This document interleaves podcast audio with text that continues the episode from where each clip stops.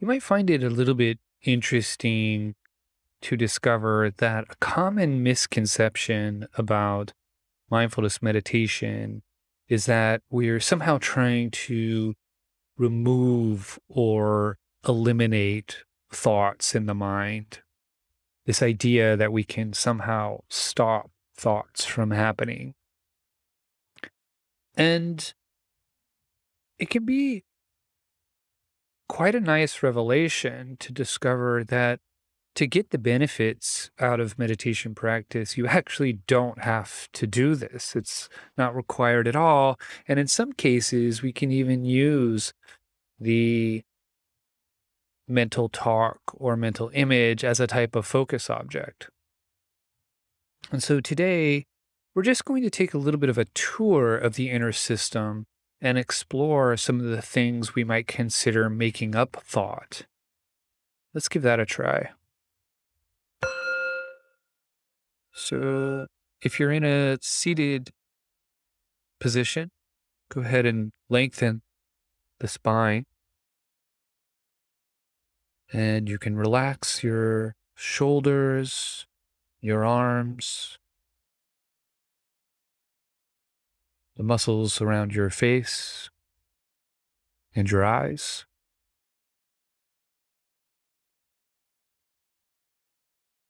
And let's begin by bringing the attention to the area we call mental talk space. And like the name implies, this is that area generally in your head, maybe between your ears, where you hear mental talk and mental dialogue. So just bring your attention to that space and see if you can detect anything or not. We're not generating any mental sound here. We're just observing what occurs naturally if anything is occurring, or observing if nothing is occurring. Just give that a try.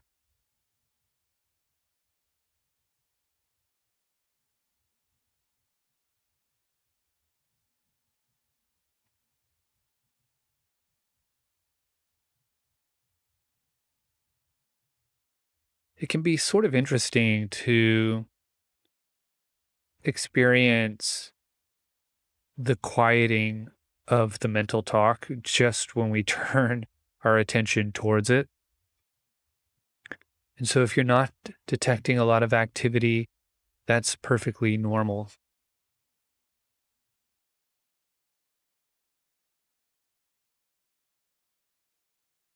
And if you do detect some mental talk, rather than engaging with it in some type of narrative or examination, just explore the occurrence isn't it interesting that there even is a thing called mental talk? And observe it like you might observe something in nature.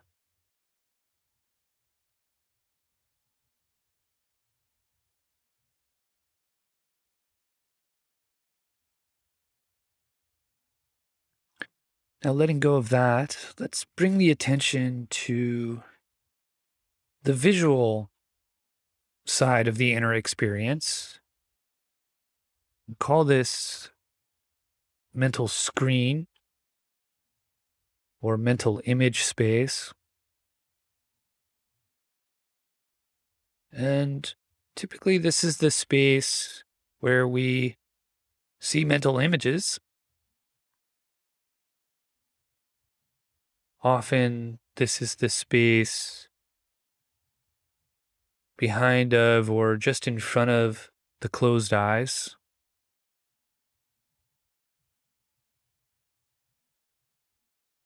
And mental image, when we look for it, is often not very crisp or vivid, but rather fleeting, shapeless.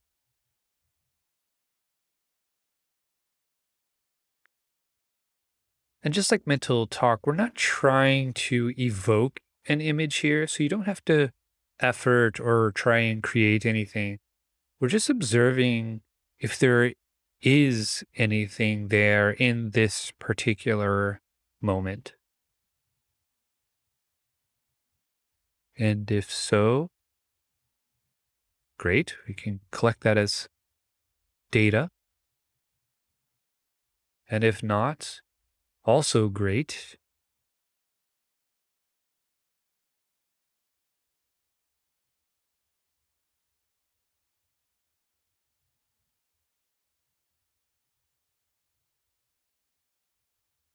Mental image can often be represented as memory, plan, fantasy. And it might be interesting to look at thoughts occasionally to determine which part of it is mental image and which part is either mental talk or emotional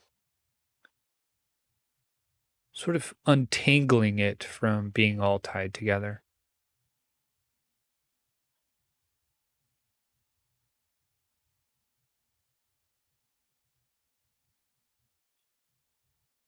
Okay, let's try turning the attention to the emotional body now.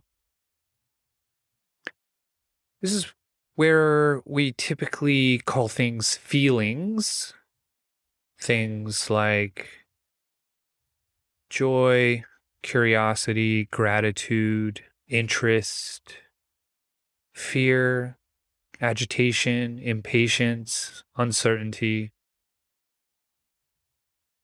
any of the emotional types. And if you've never looked for this before, it might be kind of curious oftentimes place to start looking for emotions in the body is around the chest area. It's kind of common for a lot of people to look for emotions there. But also the belly, the throat, the face, really anywhere you might detect something you'd call feeling emotional.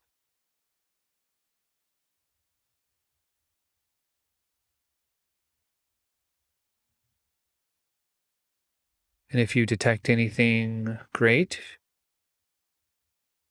And if it seems relatively inactive, also great. Can appreciate the emotional peace in the moment.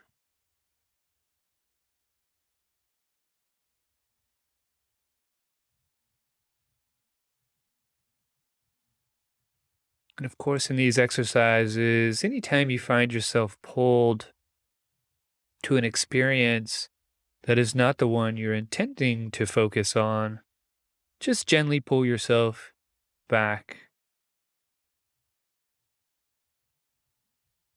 to your intended focus area.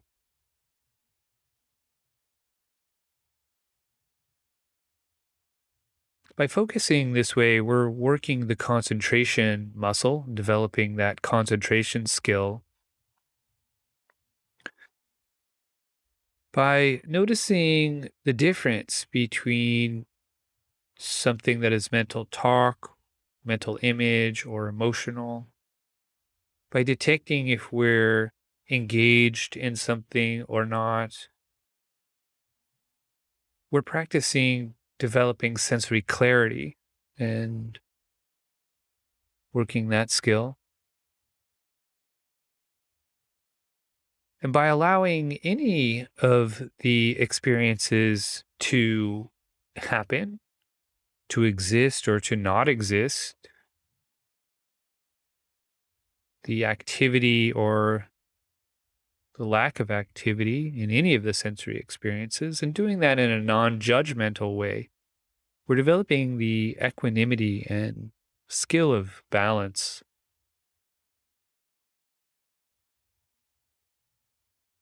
So well done there.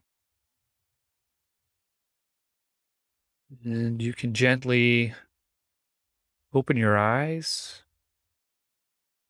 and maybe carry some of this detection into the rest of your day.